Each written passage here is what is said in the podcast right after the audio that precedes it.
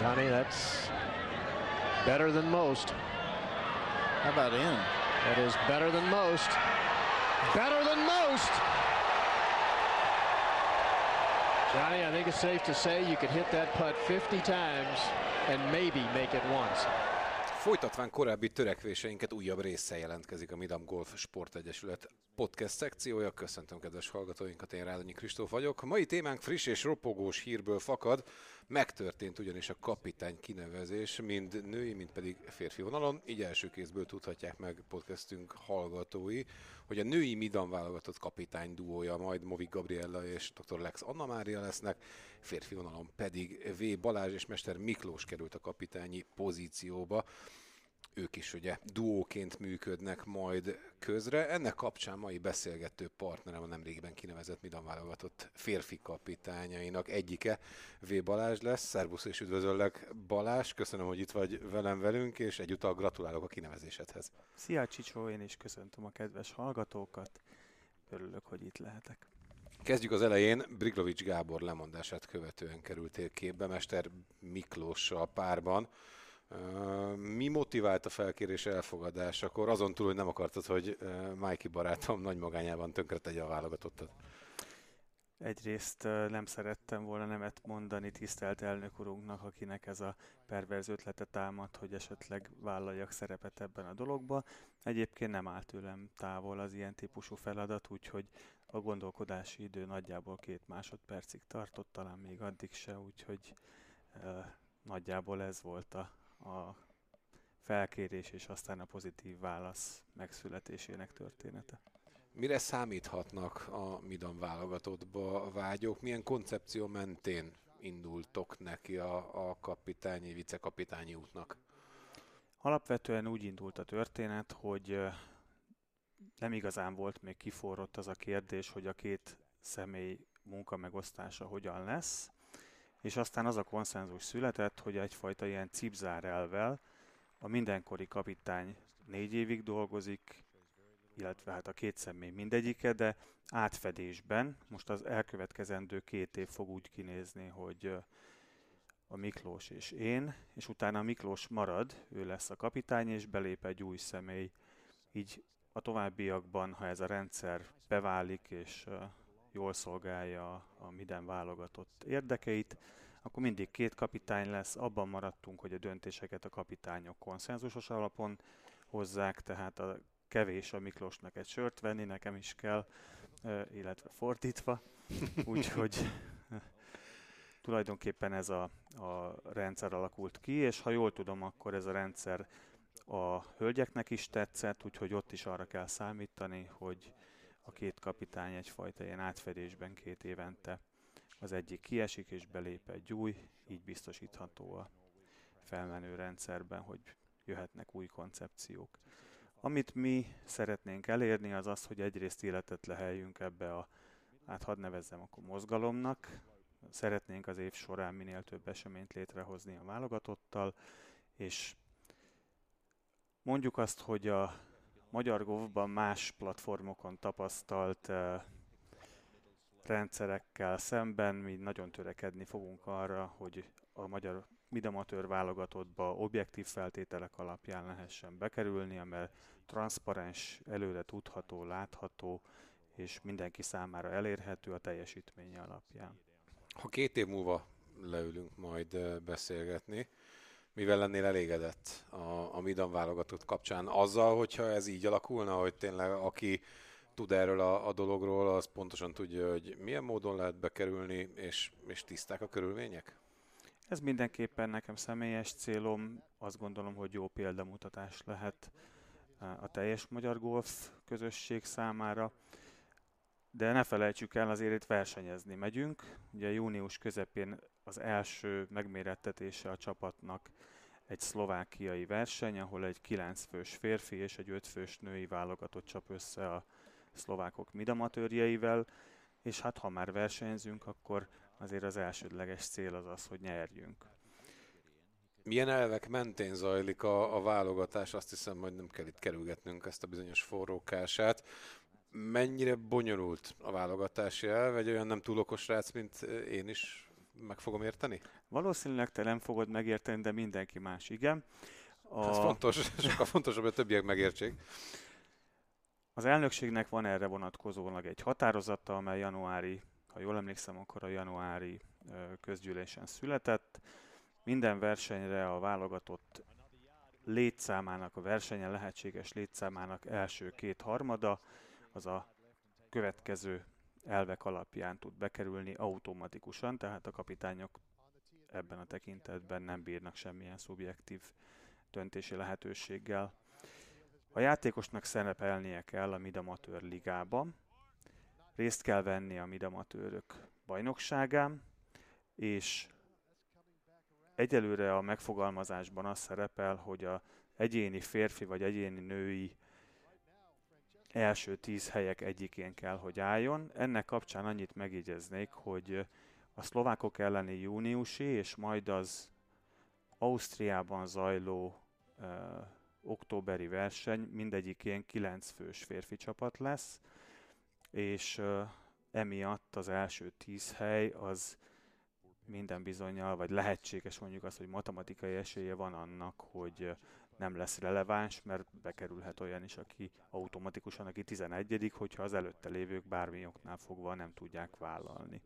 Mert azért ennek a válogatottságnak azon kívül, hogy megtiszteltetés és bízom benne, hogy mindenki így tekint rá, van egy olyan oldala, hogy minden verseny, illetve annak költségei azok önfinanszírozósak, tehát olyan játékos tud csak válogatott lenni, aki vállalja az ezzel járó terheket.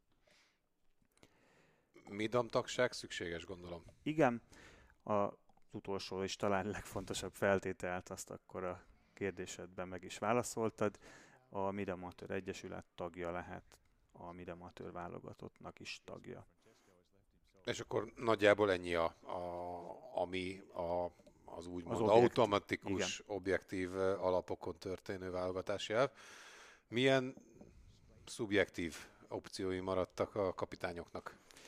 A kapitányoknak a, a helyek utolsó egyharmadára van lehetősége szubjektívan kiválasztani valakit, illetve valakiket. Ebben a tekintetben még a kapitánytársammal, Mester Mikivel gyűrjük egymást, hogy mi legyen Hogy nem mindig az, ő legyen? Hogy nem mindig ő legyen.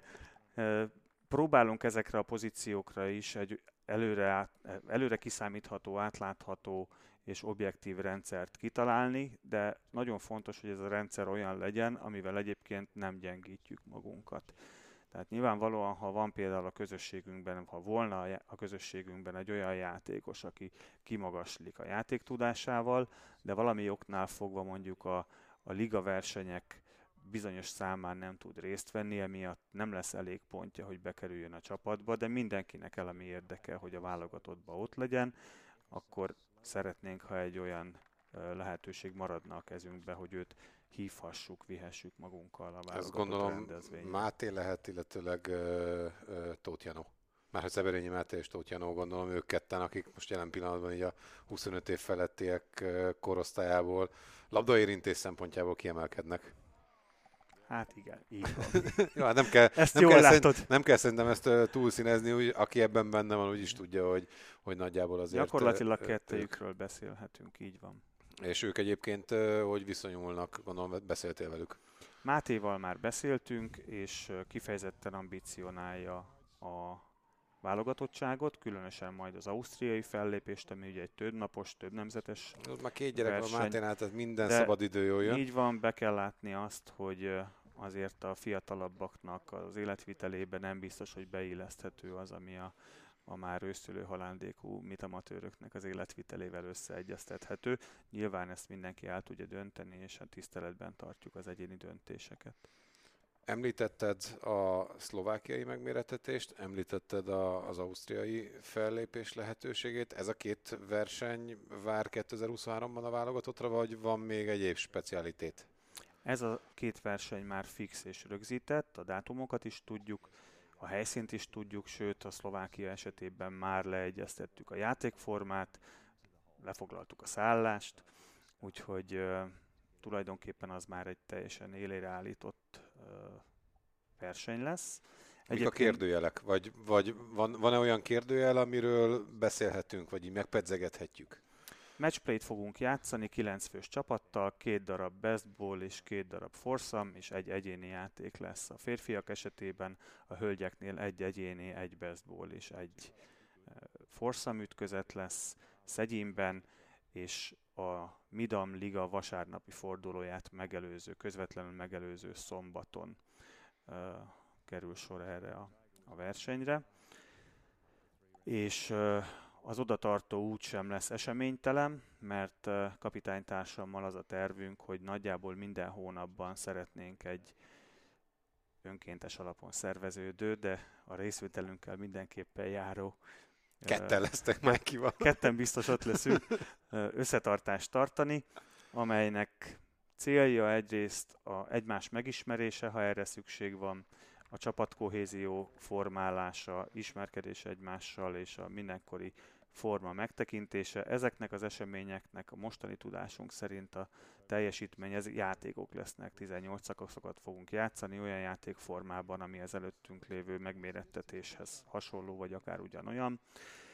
Az eredmények nem fognak beleszámítani a kiválasztási rendszerbe, ebben a tekintetben csak a tényleges versenyekre támaszkodunk, de a kohézió kialakításában, az esetleges párok összerakásában ezek az események jelentőséggel bírnak. Az első ilyen egyébként a Hencsei első Midem ligát megelőző 28-a, 28 a péntek. péntek lesz a válogatott összetartás, és 29-e ugye a, a liga forduló, úgyhogy Hencsére e, már úgy megyünk, hogy a szegyini matchplay a szlovákok elleni ütközetre való felkészülési egyében. Nem túl komoly, ám de fontos kérdés következik zárásként. Van-e az a szabad szemmel jól látható összeg, amiért be lehet kerülni a válogatottba. Mégiscsak 2023-ban és Magyarországon vagyunk, tehát hogy létezik ez, megvesztegethetőek vagyunk. A Mikey tudom, hogy igen. A, hát, hogy stílszerűen válaszoljak, nem vagyunk korruptak, de apró ajándékokat elfogadunk. Ellenben ez nem lesz összefüggésben azzal, hogy ki lesz csapattag, amennyiben rajtunk múlik. A, jó, Balázs, Jól szerintem... tudom, a következő ö, beszélgetéseteken talán pont a Mike jelentkezik majd egy témában, aminek a neve a Patronus program, és ö, annyit azért talán előzetesen elmondhatok, hogy a válogatott összetartásaira a Patronus program tagjait mindig hívni fogjuk. Elsősorban a kohézió, illetve a csapat összetartás miatt, hiszen a Patronus pro- programnak a a tagjai azért a Midem közösséget meghatározó kemény magból kerülnek ki. Remélem nem vettem el a kapitánytársamnak a kenyerét. Nem, egyáltalán nem. Tervezünk ilyen adást, előbb-utóbb össze is fogjuk hozni, amint Mike lesüti a nem tudom mennyi kenyeret per nap. Nagyon szépen köszönöm Balázs, és nagyon sok uh, sikert kívánok neked, nektek. Elsősorban a golfpályán, mert akkor az a, a kapitányi uh, teljesítményre is uh, kihatással lesz majd. Kedves hallgatóinak pedig, hogyha bármilyen további kérdése, ötlete vagy véleménye adódna, akkor nem kell visszafogniuk magukat. Ugye Révész Tamás e-mail címét szerintem már mindenki tudja, főtitkárunk a reves.tamáskukac midamgolf.hu e-mail címen elérhető bármikor, illetőleg ugye a midamgolf.hu címen elérhető honlapunkon. Természetesen minden információ megtalálható, akár a, válogatottal kapcsolatban is, de ugye a Midam Golf Liga április 29-i kezdése, meg ugye egyébként a, a liga összességében is minden információja elérhető honlapunkon. Köszönjük szépen a figyelmet, tartsatok velünk legközelebb is, viszont hallásra!